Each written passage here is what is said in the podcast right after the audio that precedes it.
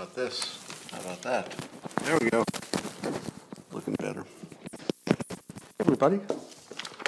Bum, bum, bum, bum, bum, bum, bum, bum. Bum, bum, bum. Well, it's a little dark in here. I think I have.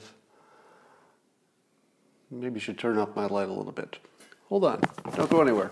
I'm going to turn off my lights. I'll let you watch.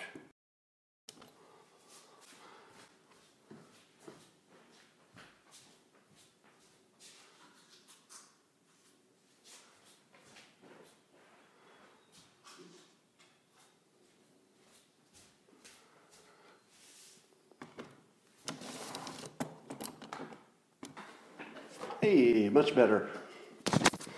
We're talking. Yeah, this is a cheap operation, but the quality is in the sipping. Sure, it's low production quality, bad sound, terrible lighting, sketchy video quality, but we have something that the other live streams do not have. You can watch MSNBC all night long you won't get this. You can watch CNN for decades and not get this. It's called the simultaneous sip, and all you need is a cup or a mug or a glass, a tankard, chalice or stein, a canteen, jug or flask, a vessel of any kind. Fill it with your favorite liquid. I like coffee. And join me now for the unparalleled pleasure of the dopamine hit of the day, the thing that makes everything, including the frickin' pandemic, better. Go.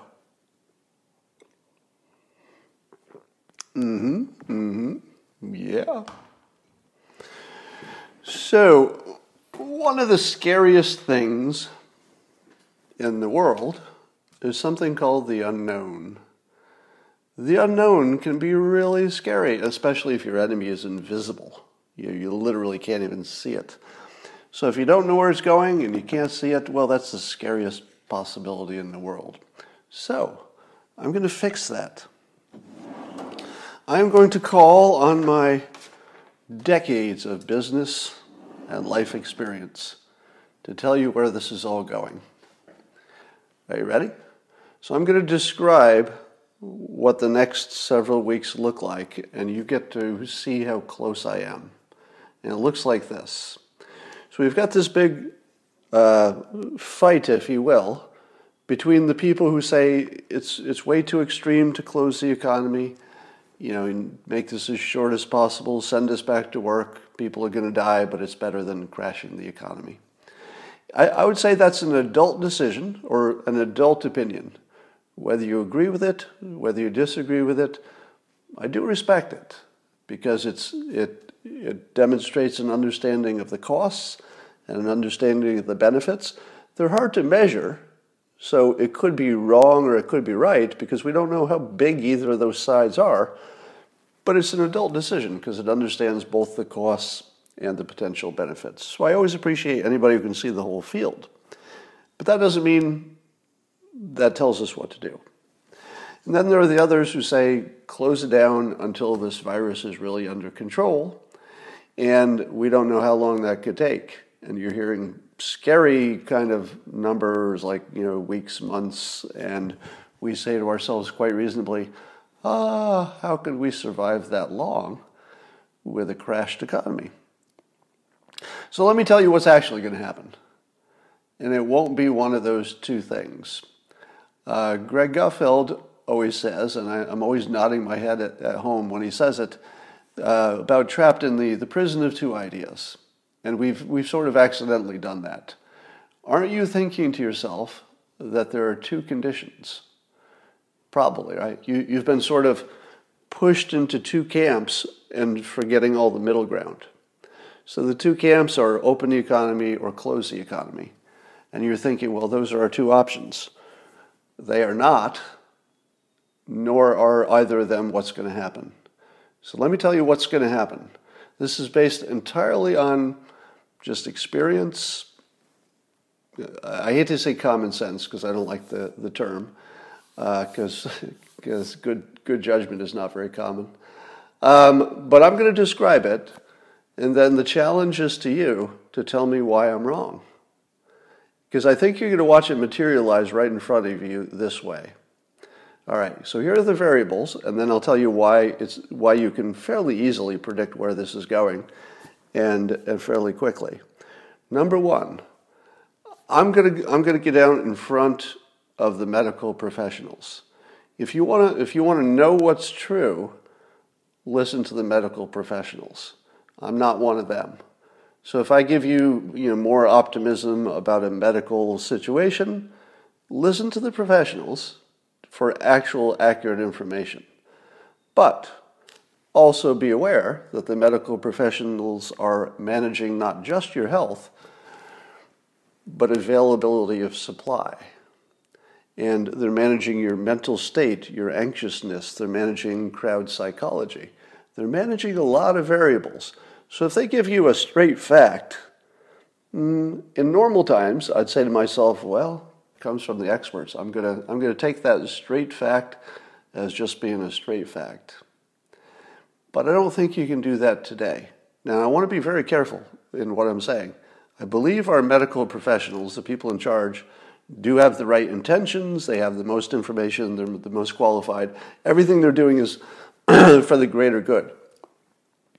But we on this periscope can, if we choose, to have a deeper insight into what's happening because I think we're smart enough, and, and frankly, there aren't enough of us to make a difference anyway, but I think we're smart enough to be able to see what's really going on. So let me tell you what I think is really going on.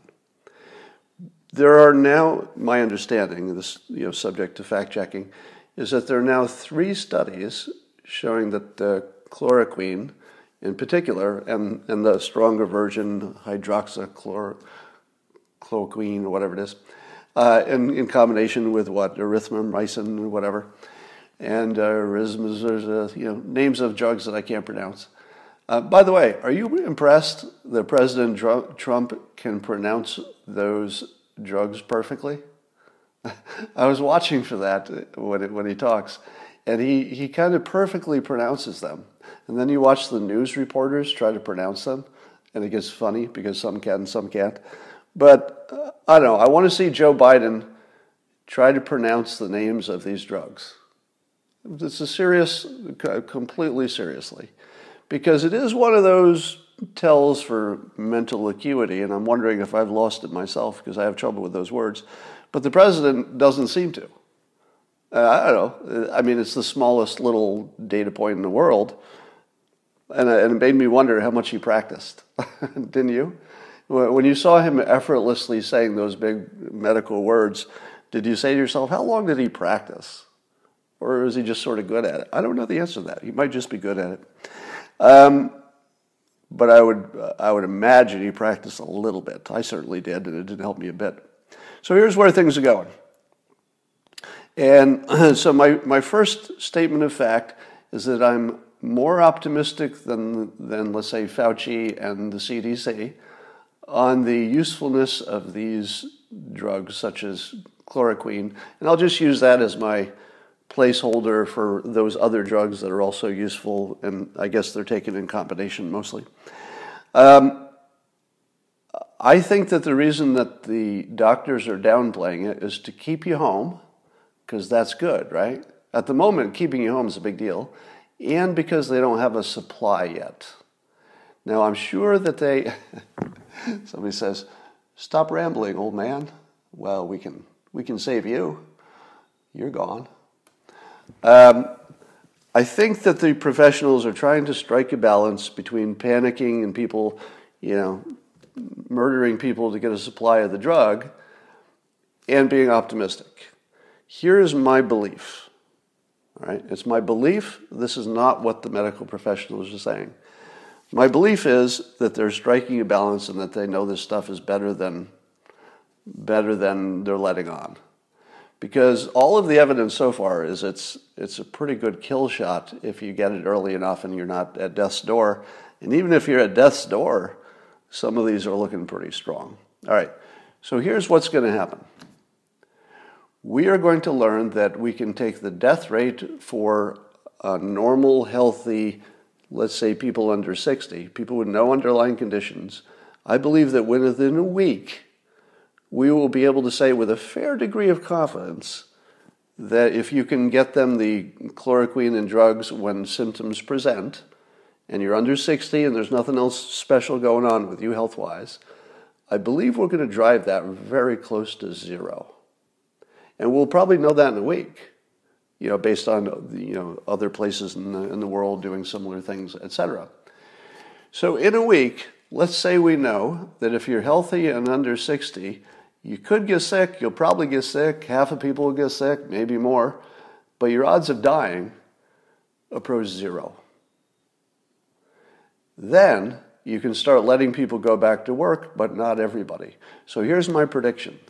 We will, we will be turning the economy back on, but not like a light switch. It's going to be like a dimmer. The first people who get to go back to work are the young who lives somewhere where the health care system is not overloaded. That's important too. Young, healthcare system is not overloaded and not predicted to be overloaded right away. And they have a sufficient amount of the chloroquine and related drugs. And here's the next thing I think is going to happen. I asked this question, uh, and I'll, I'll, look for the, uh, the answers on Twitter, but I asked the medical experts uh, this question How practical is it to administer the chloroquine and, and the other meds for people who have a non critical infection? Or even if they're just presenting symptoms, but you don't know if it's regular flu or old flu or regular cold. But just let's say you didn't do any testing. This is just hypothetical. Let's say you've got lots of uh, lots of meds because I think you can make them quicker than you can make test kits, and and you know it's easier to give a med than to give a test. So I think you're going to see pop-up tents in the in the vicinity of hospitals or maybe other places. You probably want to be close to a hospital you know, sort of within walking distance of a hospital with your pop-up tent, because somebody's going to walk in there with a with a worst case, and they should have gone to the emergency room. So you, you need to get them there quickly. So I think what you're going to see is, as especially in California, and in other places as the weather warms, it's going to be tent tent worthy weather, and we're going to see pop-up tents with people who are just dispensing the meds to people who are not so sick that they really need to be in the, in the intensive care. So the first thing I think is that our ability to deliver it to people who are not critically ill will be very high. So there's, there's your back to work um, program. I think in a week, maybe two, we're going to have really solid risk reward information about these meds. At that point, the government is going to start turning back, turning the knob, but it's not going to be a switch. It's going to be okay, in these places, these kinds of people, in these jobs, go back to work. Take the restaurants, for example, the restaurant business. You could easily imagine that restaurants would be approved for work under the following conditions nobody under 60 in the restaurant. Right? Now, if you take the people over 60 out of the restaurant consumer business, you lose a lot of money because people over 60 are a big, big, big part of the restaurant business everywhere. But could you get them up to getting close to meeting the rent just by saying if your servers are 20 somethings and you limit your customers to under 60 and, and you spread out the tables, let's give it a try. Maybe not in New York City, but maybe in Toledo.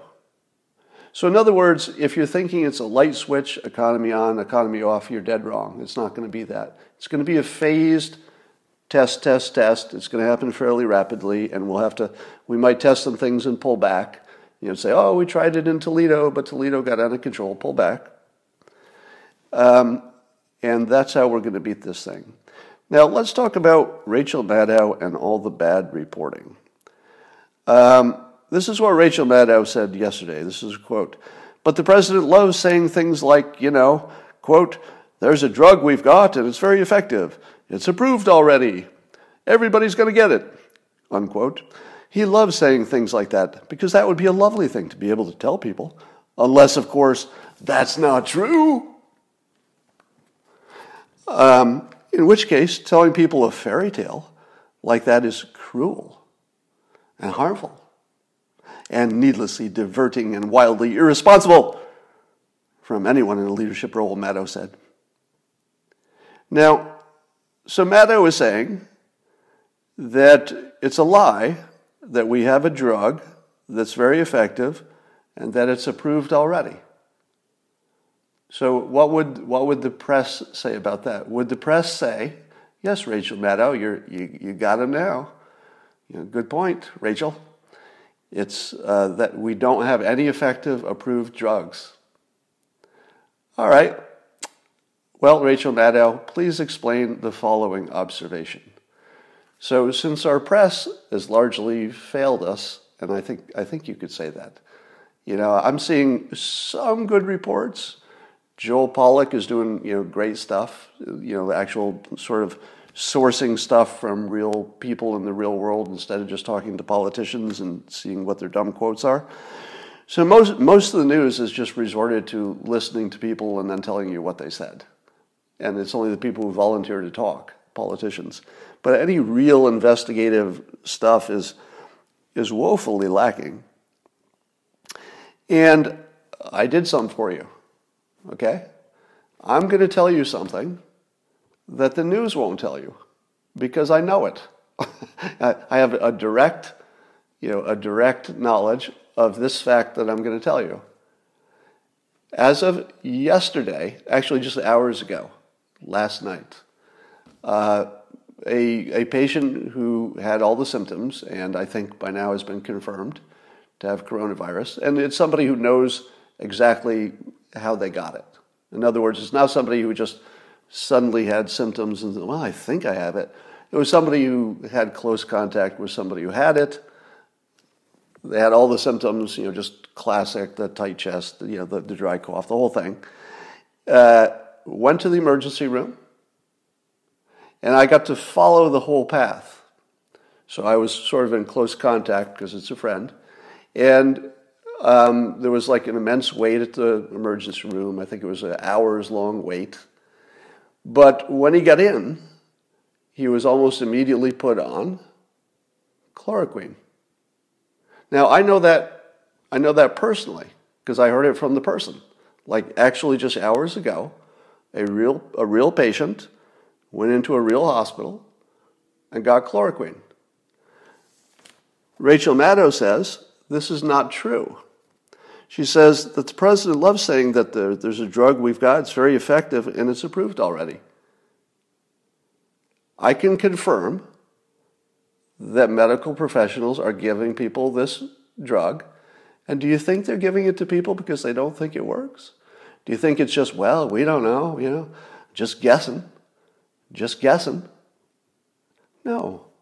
No, the medical professionals are pretty damn sure this works, and at the very, at the very least, it's not harmful. I mean, it's a well tolerated, well understood drug, especially in short term doses, which this would be. It's the long term stuff that even has any side effects at all.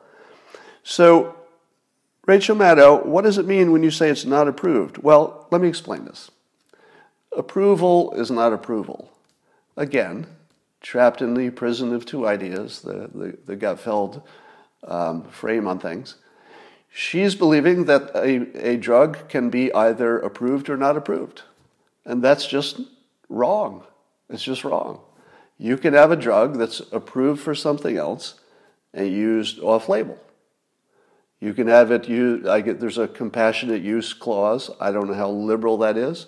Imagine you go into a hospital and you say, there are three known studies that show that this drug is super effective and has basically nothing to worry about in terms of side effects. You go into the hospital and you say that. Can I get that drug? Because I'm coughing. I've got I got the coronavirus. I got the COVID nineteen. I could be dead in you know a few days without this drug. Do you think the hospital is going to say in, in this current situation? Do you think the hospital is going to say, you know, I don't know it doesn't look dire enough. No, no. If they have the drug, they're going to give it to you right away. There's no question about it. The, the, the doctor is, is not going to say, I don't know, let's, let's learn a bit more about this. I, I don't know if this will quite fit into that off label use. I'm not sure, I'm not sure if, uh, you know, uh, it's a compassionate use. No, nothing like that's happening in the real world. In the real world, this drug is approved. Oh, is it technically approved in the sense that the FDA has said you can use it for this and here's the exact uh, dosage regimen? No. No, my understanding is that, uh, unless it happened recently, my understanding is it's not approved in that very technical, specific way. But do the doctors know what regimen to use? Yes, because the other countries tried things and they just told them and then they tried it and it worked. So, yeah, there may be some more ideal regimen, but we do know what it is. I just saw it twice on Twitter. If I know what the regimen is, well, doctors know. I mean, I'm not sure I'm right, but you know, the information seems to be widely available based on the experience of other countries. So, Rachel Maddow, you are just lying to the country. You are, you are just lying, and this is a despicable lie. It's not like what you accuse the president of doing. What you're accusing the president of doing is maybe something that's technically, in some you know, word and legal way, you could define it as untrue. But in the real world, if you've got the coronavirus, Rachel Maddow, and you drive into your local emergency room, Rachel Maddow, they're going to give you the drug that you just told the world isn't approved and isn't effective. Now, again, I'm not guessing. I just followed somebody with the freaking coronavirus, all, you know, digitally anyway, all the way into the emergency room and then got a picture of the actual IV in the arm and asked what's in there. And at least some of the stuff that's in there was the chloroquine, but I think there was a, a cocktail in there. There's no doubt that the thing is approved in the real world sense. You go into your emergency room, you're going to get the frickin' drug. That's it. Don't even think that that's not going to happen. That's happening. That's, that's the fact right now. Rachel Maddow, this is one of the most destructive, um, it almost seems intentional because, you know, I've said this before. Whatever you think of Rachel Maddow's, you know, her performance, her act, her politics, anything else, the one thing you can't question is she's super smart, right? Nobody says she's dumb. I mean, even to do this job, if you watch her for five minutes, you, you could hate everything she says and still come away come away thinking, well, you're really smart. That's, that's the impression I always get is is like she's really good at her job, she's really smart. Does she not know this distinction? Because I know it, and I would have to guess that if Rachel Maddow took, you know, some kind of standardized tests, like if I competed with her for the SATs, I think she'd beat me. If we took a test of just knowledge, just how much do you know about you know the world, I think she'd beat me. And and I know this. Are you telling me she doesn't know that anybody can get this drug because doctors are going to be kind of flexible in the emergency situation? Does she really not know that?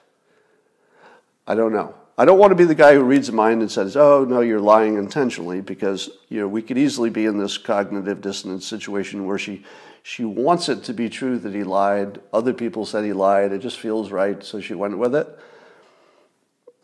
But I don't know. I don't know how you could be that smart and that dumb at the same time. But I guess that's a question. Um, I saw yet another report from somebody who turned one ventilator into many with a, with a combination of creative hosing and attachments. So I guess the ventilator engine, if you will, is powerful enough to, to operate multiple hoses if you just if you rig up the attachments, and that's happening now. So we've seen two different mechanisms for doing that. They're probably both good. And I thought I saw that somebody turned one into nine or something, or two into nine, whatever it is, it's a multiple. So that's good news.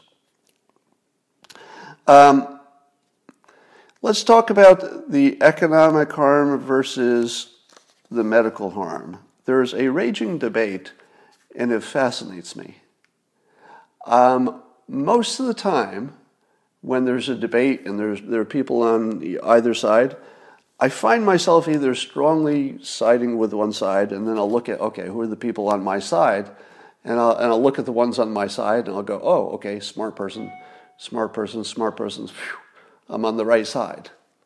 All right, who's on the other side? Okay, dumb person, dumb person, been wrong about everything. Okay, I feel safe. So whenever I'm in the company uh, of being in the same opinion of people I consider the smartest, wisest, most informed people, I feel comfortable.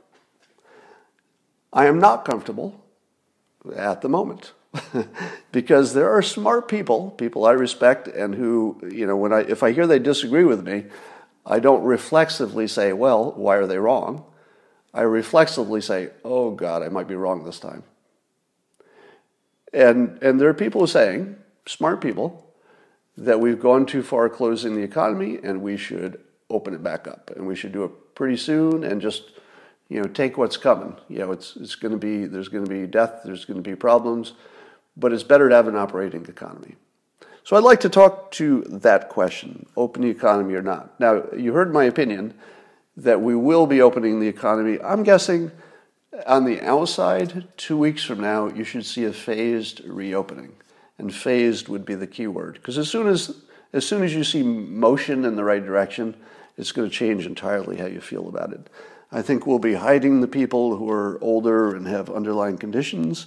We'll get much better at, at hiding them. Oh, and by the way, there is some early indication, far short of being confirmed, that it's actually pretty hard to get it from casual contact. So there's not a lot of evidence that people are getting it from just say, you know, going to the store and shopping with somebody who has it. So I'm not telling you that's safe. So let me be very careful.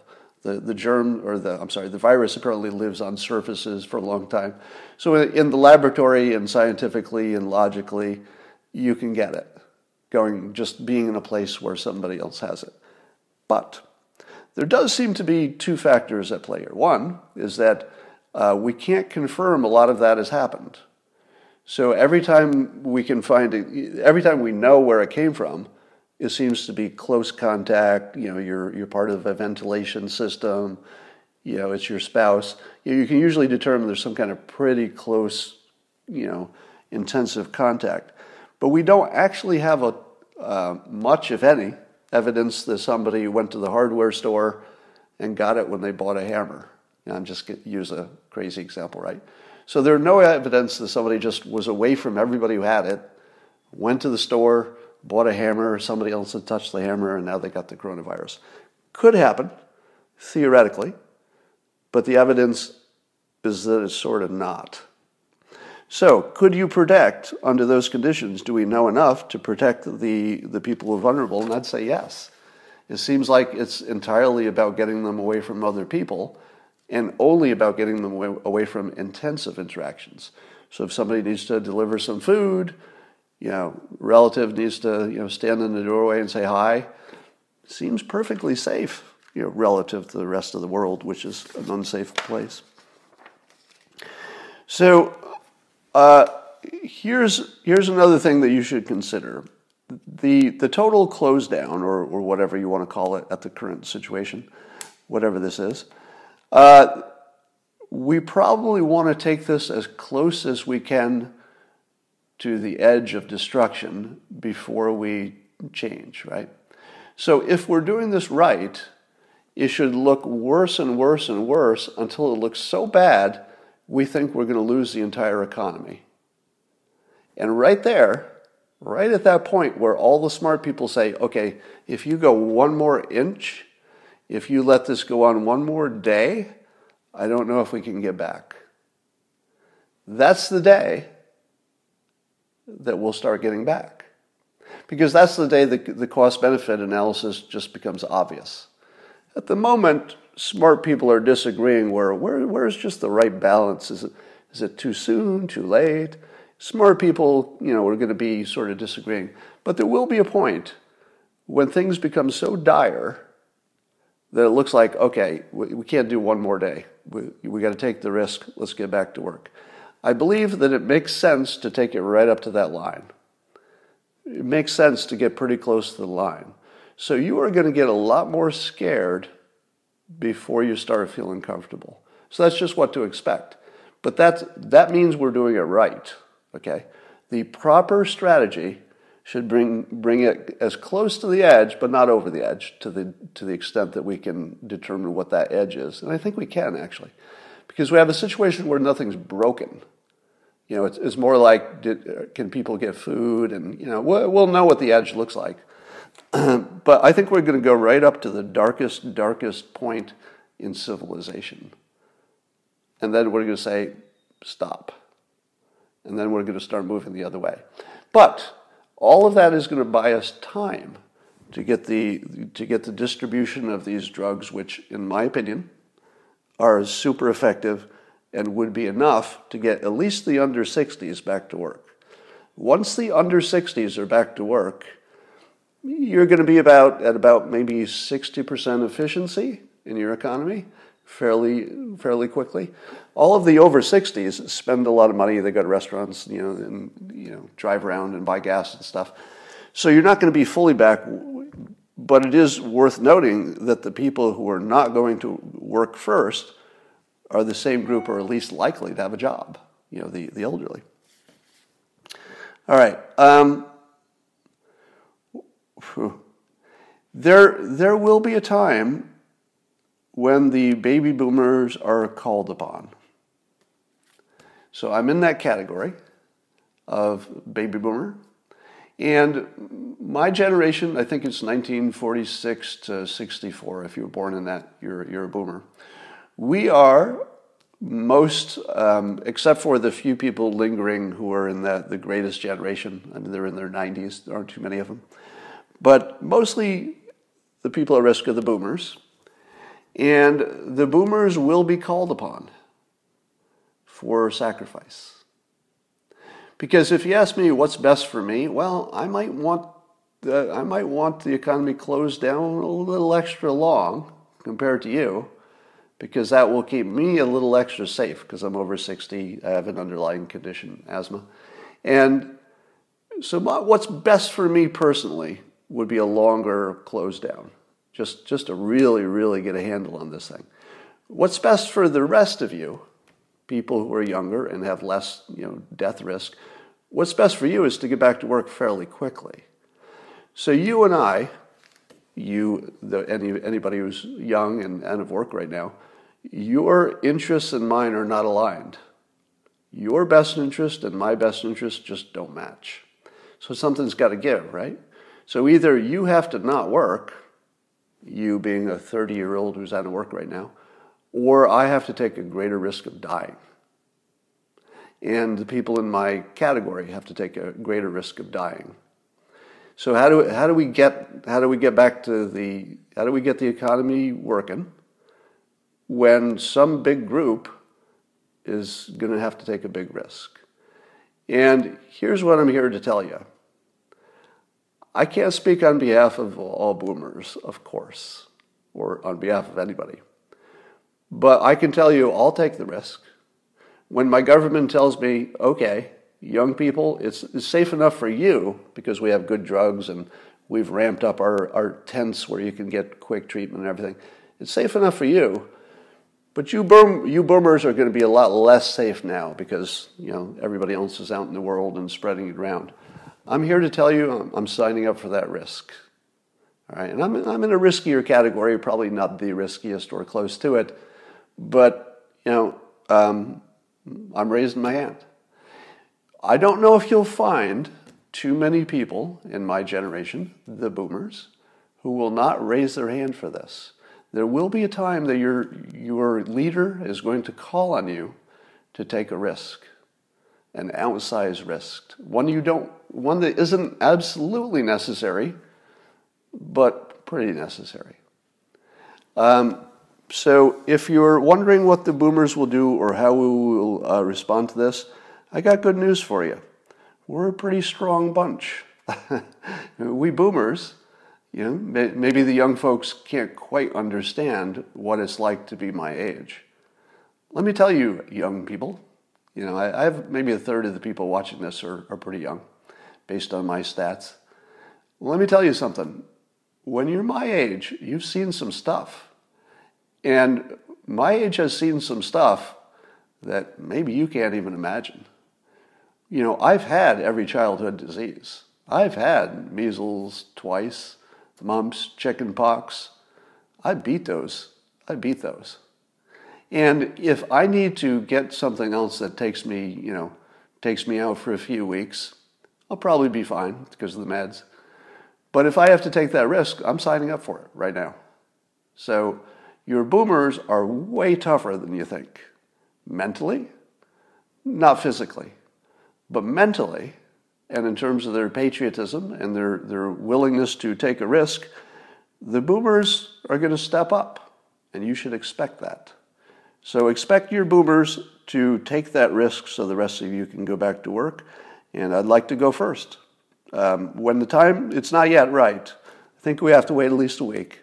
Two weeks at the outside is my best guess before we start phasing young people back with the support of the medical system that can, that can keep them healthy at a rapid, you know, rapid response if needed. Almost there, two weeks at max. Um, 93% of the people who, have, who, say they have symptoms turn out to be negative. I don't know how to process that. But let me ask you this How many of you have convinced yourselves that sometime in the last three months you actually had the coronavirus? Because you had that weird illness, that, that weird cough, that cold, that fever, those aches that didn't seem like anything else? Because I, I'm in that category, right? Because if I look at my last three months, I think to myself, you know, there was like two weeks there where my whole body ached and I seemed feverish and like it just didn't feel like anything else I've ever experienced. And do I believe that I actually have been infected with the coronavirus? Well, 93% of the people with symptoms are negative. So I'm going to play the odds. Probably not. you know, probably not. Somebody says age 66, me too, age 63. Watch, watch the comments. Watch the comments from the boomers. The boomers are ready to save your life. I'll just put it, put it right there. The boomers are ready to, to enter the breach. We just need the word. Nobody, I don't think the boomers are going to go first. You know, we're going to wait for our leaders to say, you know, now's the time for you to take an outside risk. You're going to do it for the young. That's exactly what we'd do it for. We'd be doing it for the young, uh, or ourselves as well. But uh, the moment our leader asks for that, the boomers will, will give it to you. All right. Um, uh, I'm complaining on Twitter today, and I'll complain here about our press again. Why don't we know more about the availability of the chloroquine and the other meds? Here's what I'd like to know, and I'd like to know by the end of the day because this, this is vitally important to the mental health of the country. It's one thing to say, well, we might have a solution, it might be coming, you know, but it's completely different feeling if you say, we need this many pills, we have this much already, that, that'll help us with the most important cases. By the end of two weeks, we'll have so many pills you're, you're drowning in them. And then, and then that's when we do the pop-up tents, and that's when we really, we just go nuts on this thing. I need to kind of know what the pipeline looks like, not just for the chloroquine, but the, the related drugs that are in the cocktails they're using. Why can't my press tell me that? Why, why isn't that? I mean, for me, it comes down to one question, two questions. There are two questions. One is what is the survival rate of people who got the, these drugs on time in the United States? I think it's going to be close to zero for people who don't have something, some other health condition. I need to know that. And then I need to know what is the availability pipeline. If you can tell me those two things, and I think the answers are going to be good, or at least heading good, which is almost as good, I'm going to feel a lot better. Um, now is Boomer Normandy. Yeah, you know, I've, I've thought of that analogy myself. Um, you know, it's like every generation gets to storm the beaches at Normandy. It, it just looks different. You know, the, the greatest generation literally stormed the beaches of Normandy in a, in a hail of bullets, ripping them apart. Did it anyway. Saved the world. Um, we boomers are going to be asked to take a little risk. It's not nearly the risk of Normandy, of course, or anywhere near it, but it's going to be a risk, and we will we will take that beach. All right, um, Joe Biden is uh, well. uh, apparently Joe, Joe Biden's campaign, they, they had a meeting and they were thinking, well, you know, what can we do during this time of crisis when we can't campaign as effectively? So they came up with a plan, and I, I assume that I wasn't in the room, but I assume the conversation went something like this What is the dumbest, least productive, most destructive thing we could do? I, I assume that's what they were trying to decide because they came up with a winner. And the idea is that Joe Biden is going to have shadow briefings on coronavirus to show how well he would have handled the crisis compared to all that lying and failure from President Trump. Now, it almost sounds like I'm joking, doesn't it? Because isn't that the worst idea you've ever heard? I mean, of, of all the ideas that anybody's had since the beginning of the coronavirus, you know, some are right, some are wrong, but this might be the worst idea of all the ideas medically, politically, strategically, philosophically, empathetically, on every level. This might be the worst idea I've ever heard. Because do you know what the country needs less than having a shadow president uh, lower our uh, confidence in our actual leader? Ooh, that's the last thing we need. The only thing that's worse than that is actually getting coronavirus.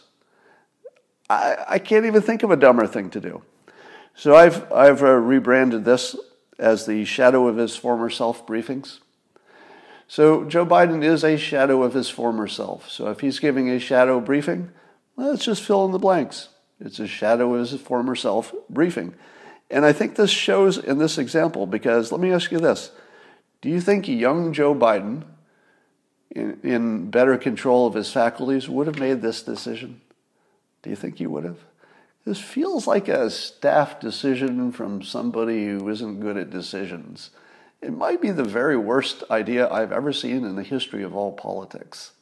Nothing about this is good.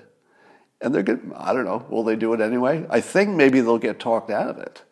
My guess is that it's that by the time they get the technology up so he could do it, I guess they're waiting to turn his house into a studio or something. But by the time they can do it, I think smart people will talk them out of it. You know, I, I think the the adults in the room, the you know the David Axelrods. If you're David Axelrod and you just you just read this, and I think Axelrod, you know, is one of the the smart people in the in the room, right? If you're talking politics and strategy and campaigns, you want David Axelrod on your team. One of the best. Do you think when he heard this, that Joe Biden was going to do shadow briefings to confuse the country on coronavirus. Do you think Axelrod said, Whoa, good move? Joe Biden? No. No, I'm, I'm not a mind reader. So maybe he did. You know, who knows, right? I can't determine it. But do you think, I mean, you've, you've watched him, right? You know, even if you disagree with all of the politics of David Axelrod, is there anybody here who thinks he's dumb? No, no. There's not one person here who thinks David Axelrod doesn't know exactly what he's talking about. He's at the top of his game, as you know, as as informed and you know smart as you could ever be in this this category. Let's ask him what he thinks. I assume he'll be he'll probably be on one of the news shows in the next few days. Wait for David Axelrod to tell you what he thinks about Joe Biden doing shadow briefings in the middle of an emergency honestly, it's the worst idea I've ever seen. And I'm not even joking. It's the worst idea I've ever seen. There are bad ideas, but you can't find one worse than this. And on top of that, the things that Joe Biden thinks are lies are because he doesn't understand it. I just explained that Rachel Maddow, who's about a thousand times smarter than, than Biden, I mean, anybody would, anybody would agree with that. Uh, Rachel Maddow didn't know that there's this distinction, you know, between approved specifically and okay to use approved that way. She didn't know the distinction. Do you think Joe Biden knows that distinction? I don't know, maybe. Who knows? All right.